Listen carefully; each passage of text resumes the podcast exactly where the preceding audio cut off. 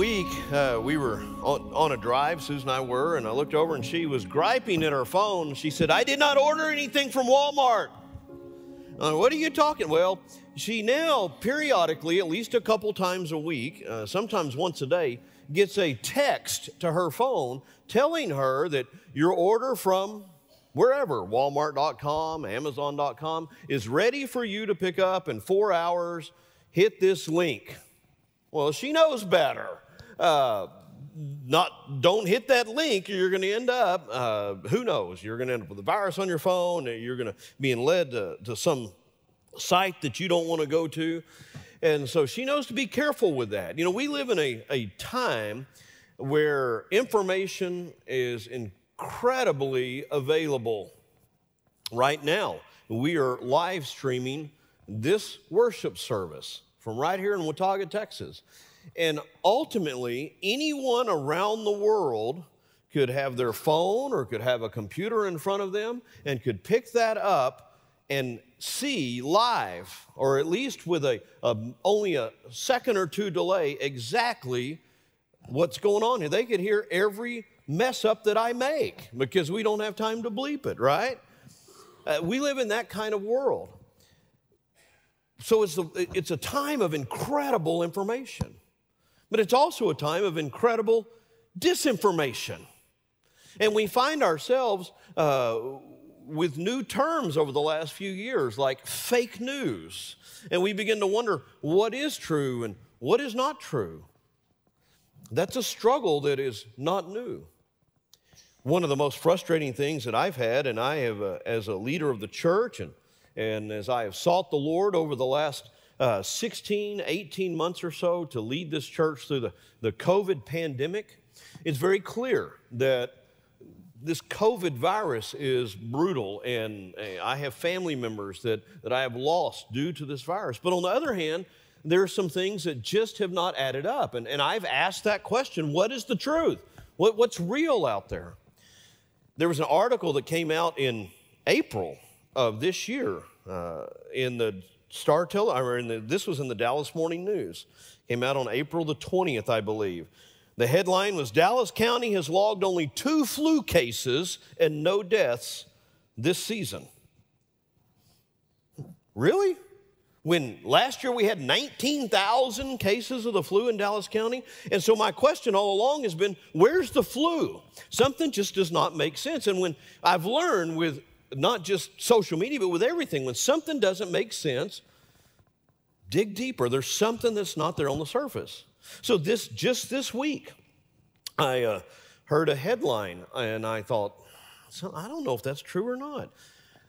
And so I went and I looked it up myself. On Wednesday, the Centers for Disease Control uh, published new guidelines for laboratory testing all across the United States. You can find this on Center for Disease Control website, the Division of Laboratory Systems. They have, they're instructing all of the labs in the United States to be aware that by December the 31st, they're going to completely phase out one particular, in fact, it was the primary test that's been used since last February for COVID testing, the RT PCR test. We're not going to be using that anymore, and you need to be phasing it out now. Here's why because that test that's been the primary test used for COVID, COVID testing. Well, let me just read you the, the, the sentence from the CDC's own website the new, uh, about the new test. CDC uh, encourages laboratories to consider adoption of a multiplexed method that can facilitate detection and differentiation of SARS CoV 2 and the influenza virus. The tests that they've been using to tell us who had COVID and how many tests that it had could not differentiate between COVID 19 and the flu. So, since February of 2020, if you went to the doctor and you were tested with this particular test, which was the primary test used across the United States, you would be told that you tested positive for COVID, but you might have had the flu. Now, most of us probably aren't surprised. The CDC has published this on Wednesday that they're going to phase out that test completely because now they have some tests that they've been able to develop off of the COVID DNA strains that will be able to differentiate between whether somebody has COVID or the flu. And so, my question for the last 16 months has been where's the flu? You can't tell me that nobody in Dallas County had the flu for the last year. And so I, have walked away from this shaking my head once again with Pilate's question What is the truth? What's the truth? See, Pilate lived in a day of disinformation also. It was not on the level of the disinformation that we face. He didn't have to, to worry about uh, looking on his phone at a, a, thousand different news articles. But the story that we read today is Pilate trying to find the truth and struggling with the truth and coming up with the same frustration that we have. In, in John chapter 18, verses 28 through 38, you have Pilate in this discussion with that very question what's the truth? He had the, the Pharisees coming at him and the, the high priest coming at him with their recommendations. He had uh, the Sadducees coming. He had uh, Jesus being brought before him. He's asking Jesus to answer some questions. Jesus is telling him the truth, but Pilate can't understand what Jesus has to say. And so by the end of the exchange, Pilate doesn't know where to go because he can't determine truth. Now, Truth was an incredibly important concept for John in John's gospel. We've been walking through the gospel of John for months now. John used the word, uh, uh, spoke of truth 26 times in his gospel. He launched early on in the prologue of his gospel. You find these words The Word became flesh, speaking of Jesus. The Word became flesh and dwelt among us. We observed his glory, the glory as of the one and only of the Father, full of grace and truth. He goes on to say a, a, couple verses down in the same paragraph Indeed, we all have received grace upon grace from his fullness, for the law was given through Moses. Grace and truth came through Jesus Christ. John, in his gospel, is going to help point us to something that is trustworthy. Something that we can get a handle on and we can place our lives and our trust in. See, over the last 18 months, I, and I'm not a conspiracy theorist. I, have never stood here. In fact, as I've led the church, I've never said that, that this COVID thing's all false. It's not. In fact, the, the, the problem is that some of this testing, according to CDC, that we were using, probably caused more people to die because we didn't know who had the flu and who really had COVID, sometimes until it was too late. But they've told us that it worked. It's just like up front when they told us you don't wear a mask, it doesn't make any difference. And they told us to wear a mask. And, and, and, you just stand here and you just shout, What's the truth? If you'll just tell us the truth, we'll have something we can stand on. John wants us to see what the truth is. Read with me John chapter 18, verses 28 and following. The scripture here says, Then they led Jesus from Caiaphas to the governor's headquarters. So they, the, the, the Jews had taken, him, taken Jesus before Annas, the retired high priest who was, they considered still the high priest, to Caiaphas, who was the acting high priest under the Roman authority. And now they've taken him from Caiaphas to uh, meet with Pilate. And as he comes to Pilate, it, John says it's, it was early in the morning. So, still early in the morning, I'm going to pause here for a second because the scripture says they did not enter the headquarters themselves. So the high priest and the Jews would not enter the headquarters themselves, otherwise, they would be fi- defiled and unable to eat the Passover. What an incredible amount of irony in that. We talked about this last week, so I won't detail it too much. But here, they're, they're, they're, the Jews are going against their own laws, their own rules, their own regulations by bringing Jesus before a court in the darkness of night before taking him uh, when, uh, and, and, and trying to bring a verdict the same day that they brought him brought the charges forth.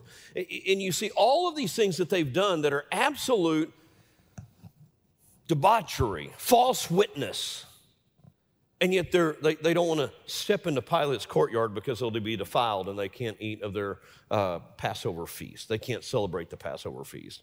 It, it, it reminds me of Jesus' words to, to the uh, leaders, the, the Jewish leaders there in Matthew, when he said, you, you worry about cleaning the outside of the cup, but you don't clean the inside of the cup.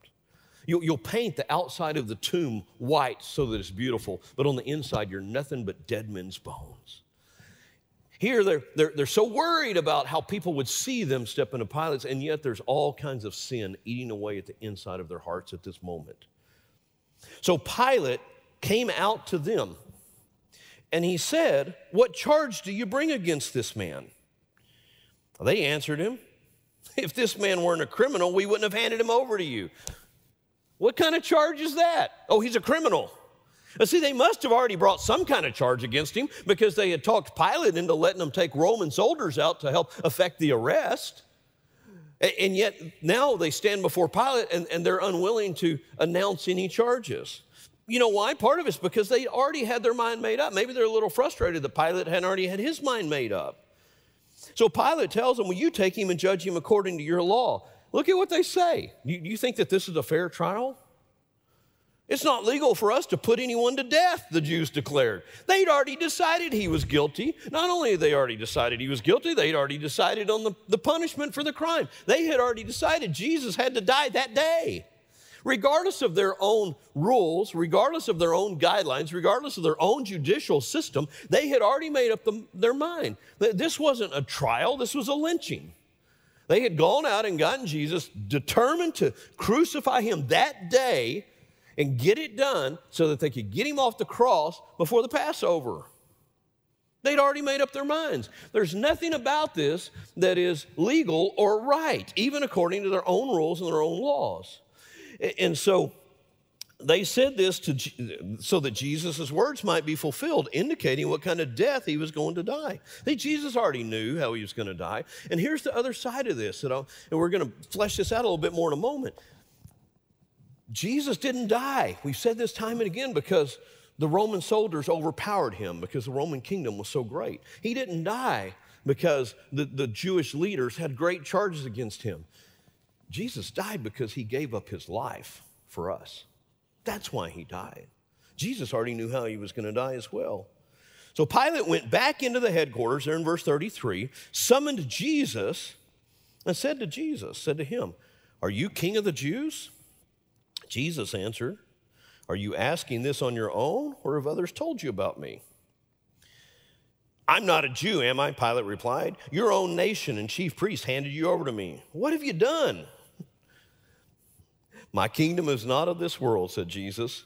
If my kingdom were of this world, my servants would fight so that I wouldn't be handed over to the Jews. But as it is, my kingdom is not from this world. You are a king, then, Pilate asked. You say that I'm a king, Jesus replied. I was born for this, and I have come into the world for this to testify to the truth. Everyone who is of the truth listens to my voice. What is truth? said Pilate. After he had said this, he went out to the Jews again, and they told them, I find no grounds for charging him. You have a custom that I release one prisoner to you at Passover, so do what you want to me. Uh, do you want me to release to you the king of the Jews? They shouted back, Not this man, but Barabbas. Now, Barabbas was a revolutionary. Another way of saying he was a criminal. So, as you walk through this text, there's a couple ways to divide the text. I want to look at it from Pilate's primary questions that he asked Jesus, but I'm going to provide you in the outline. You're going to kind of see the answers because Jesus did not give direct answers to Pilate's question he answered with an underlying truth. Or in the first case, another question. In verse 33, Pilate, when he took Jesus into his headquarters, he asked him this question Are you king of the Jews? Now, if Jesus were to answer that question, Yes, I am king of the Jews, he would identify himself as a king of a particular nation. That's what Pilate was looking for. And if he claimed his kingship at that point, Pilate also has reason to find him guilty because he, uh, uh, you were only allowed to proclaim that, that Caesar was king in the Roman Empire. And so Jesus uh, simply says, or asked Pilate the question Are you asking this on your own, or have others told you about me? And one of the things that I picked up from this particular answer is Jesus knew that he didn't have to answer. He didn't have to. Jesus has all the authority. Pilate has a, a, a, bit of authority. Pilate has a, an authority over uh, a particular locale, but he's even, not even the ultimate authority. He reports to his superiors, going all the way back up the line to Rome. And so Pilate is a man under authority. Jesus is the authority. And so Jesus doesn't have to answer Pilate's question. In fact, the bottom line is in a moment, this whole scenario could be done. Jesus could put an end to it because he's God. Jesus is not there once again because he was overpowered by the enemy. Jesus was in that place at that time because he came for this purpose to give up his life for us so that we could have eternal life. And so Jesus doesn't fully directly answer the question. He asked Pilate, Did somebody tell you that or did you figure it out on your own? Because ultimately, Jesus is king.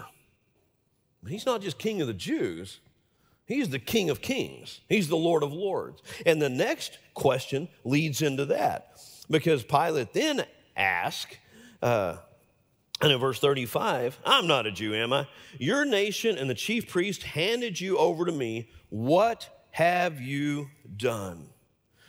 Now, Jesus is going to answer this question again, but he's not going to answer it the way that Pilate was wanting it to be answered. Jesus says, my kingdom is not of this world. Jesus there confesses that he is a king. But he indicates that his kingdom is not of this world. His kingdom doesn't have a particular geographical area that he's going to reign over. His, his kingdom does not have a particular people, so to speak, from a, a, a specific background that he's going to reign over. Jesus' kingdom is not of this world. Jesus' kingdom he says on down in, in, at the end of the verse 36 my kingdom is not from here. Well where is jesus' kingdom from? He's already told them where his kingdom was from. Back in john chapter 8 jesus tells the, the, the jewish leaders my kingdom is from above. John 8 23 he says you're from below i am from above. You're of this world i'm not of this world. Therefore i told you that i'll die for your sins it's all tied together in, in the purpose for which Jesus came. He is not from this world.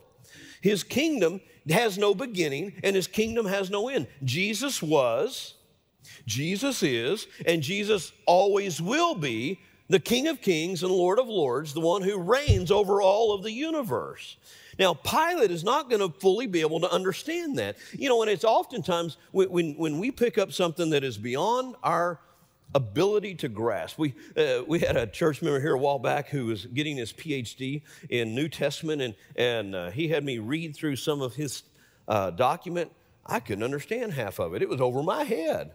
And I'm a guy who was going to school for my PhD in another field. Uh, you know how that is. Try to go pick up a physicist writings and read it and tell me how much of it you understand, unless you're in that field. Pilate, what, what Jesus was telling him was just over his head. Jesus is answering his question. Yes, I'm a king, but my kingdom's not of this world. Look, if, if, if my kingdom were of this world, that's my disciples would fight. But we're not fighting over territory. My kingdom is from another place. And that's why Jesus is not threatened by Pilate. He's not threatened by Pilate's authority. See, because his, his kingdom is not rooted in this world and his kingdom is from above, his kingdom is from his Father. No one can take his kingdom away from him. Pilate can't take his kingdom away from him. The, the, the, Jewish authorities can't take Jesus' kingdom away from him. They can take his physical life, but only if he lays it down. Even then, we're going to find out that they couldn't win that battle because Jesus is going to rise up out of the grave. There is no one, the author of life cannot be killed, okay? So Jesus' kingdom is not of this world. And because of that, his authority knows no boundaries. There, there's not a geographical area that, that he reigns over. In fact, it's not just a planet that Jesus reigns over. Scripture says Jesus is seated right now above the heavenlies, beyond the heavenlies. Where's that? It's, it's outside of creation because he created everything that we understand that we dwell in. Jesus is a king, but not like Pilate understood. So Pilate digs into that question. He wants to go a little bit deeper. And So he says, So you are a king then? well, that's Pilate struggling with it. You see that there in verse 37. So, okay, so you are a king then. Jesus answers in another way. You say that I'm a king, but I was born for this. And I have come into this world for this. So, with all of this going on around Pilate, with him being pulled by the Jewish authorities one way and, and, and, and under pressure from the Roman government to, to keep peace uh, in, Jerusalem and in Judea, and, and the, the crowds now gathering outside of his, his courtyard, they're going to be shouting, Crucify him, crucify him. And what John doesn't touch on, in the midst of this exchange, at some point, Pilate's wife comes in and tells him, Don't do anything with this guy. I had a bad dream about this last night. It is not going to go well if you, uh, if you have him crucified. You just don't, don't have anything to do with him. So all of that information is coming into Pilate. And, and Jesus responds, This is what I was born for. This is what I came into the world for to testify to the truth. Everyone who is of the truth listens to my voice. Pilate kind of looks at that and shakes his head, walks away from Jesus and says, What is truth? He, he's examined it all. He's got all this information coming from all different directions. What, what he comes away from this is saying, Look, I don't have any grounds to crucify Jesus. I don't have any reason to, uh, to hold him accountable for anything here. And so you see in verses 39 through 40, uh, he goes out to the crowds. He says, Look, y'all have a custom that I release a prisoner to you at Passover. Uh, who do you want me to release? You want me to release the king of the Jews for you? Well, by then, the, the Jewish leaders, the high priests and the Pharisees and the Sadducees, had, had stirred up the crowd and they shouted back, No, not him. Just set Barabbas free. Let Barabbas go. Let the criminal go. See, it was all already prearranged. The, the, the Jewish leaders knew exactly what they wanted to do. But Pilate is still struggling with it because he's looking at it and he's going, wait a minute, something ain't right here. It's kind of the feeling I had about the flu over the last several months. Something just, it's not adding up here. What is the truth? This would have helped Pilate because this is really where Pilate didn't understand and kind of asked the wrong question. The best question was not, What is the truth? The best question was, Who is the truth? Because just the evening before, Jesus stood in front of his disciples and he told his disciples, Look, I'm about to go. Don't let your hearts be troubled. You believe in God, believe also in me. In my Father's house are many mansions. And he tells them, If it were not so, I would, have, I would have told you, but I go to prepare a place for you that where I am, there you may be also. And, and Thomas asked that question Well, Jesus, we don't know where you're going. How can we know the way? And Jesus said, I am the way, I am the truth, and I am the life. No one comes to the Father but by me. The very reason that Jesus stepped into this world is that we might know truth. And there is one place where we can find truth that is not changing, that is not a moving target, that is not adjusting itself. And that truth is truth that comes from the Father. If I were to tell you I was going to go up stairs, we have a, a, a, hatch that goes up on the roof. I'm going to go up on the roof and I'm going to jump off this building and I'm going to fly. You know that that's idiotic. What's going to happen? I'm going to jump off the building, and uh, a fraction of a second later, I'm going to hit the concrete, and it is not going to feel good. It's going to hurt. Oh, why am I going to hit the concrete? Well, we know, we've studied it from science. The, the, the, there's this, this invisible, attractive force called gravity that is not that attractive if you jump off the roof of a building on a concrete, but it will attract you and your body toward the center of the earth. But why? Where did gravity come from? Because God said that there's going to be gravity on earth. And if you fly far enough up beyond the, the edge of the earth, out to the edge of space, as uh, a couple of our, our wealthiest uh, people did this last, year, uh, this last week or so, you can escape the bounds of gravity to where you kind of float. But there's still gravitational forces, gravitational attraction throughout the universe because God said so. Truth is rooted in the Creator, the one who created it to be such. You can take a fish out of water and it cannot breathe because a fish is created to process oxygen from H2O through its gills. But you put me in the water and hold me down there, I can't do that because my lungs were created to process oxygen from the air. Why? Because the one who created it said that that's the way it would be. Truth has to have it comes from the Creator who laid the foundation. Eh, that's why eh, we struggle in, in, in our world. We can study and we can research and we can come up with theories that might be right, but later on, another scientist, another scholar, someone else comes along and finds out that that theory wasn't correct. And so we, we have all of this this information that is pressed into us from all different directions right now. And we have it coming at us from all kinds of media outlets, whether it be what, what we've referred to as mainstream, old school media, or, or the new media on, on the internet. And, and we're struggling with this. Where do we find truth? What is trustworthy? What can we hold on to? Jesus stands before Pilate as the truth. The very reason that Jesus came to earth, he says, was to testify to truth. And everyone who is of the truth is going to listen to my voice. He said it another way in John chapter 8, verse 32. He says, If you continue in my word, you really are my disciples, and you will know the truth, and the truth will set you free. It is only in Christ that we're going to know the truth. There's all kinds of other things that can whisper in our ears, but truth, trustworthy truth that's rooted in before the foundation of the world and will still be true after this world is destroyed, that kind of truth only comes from God.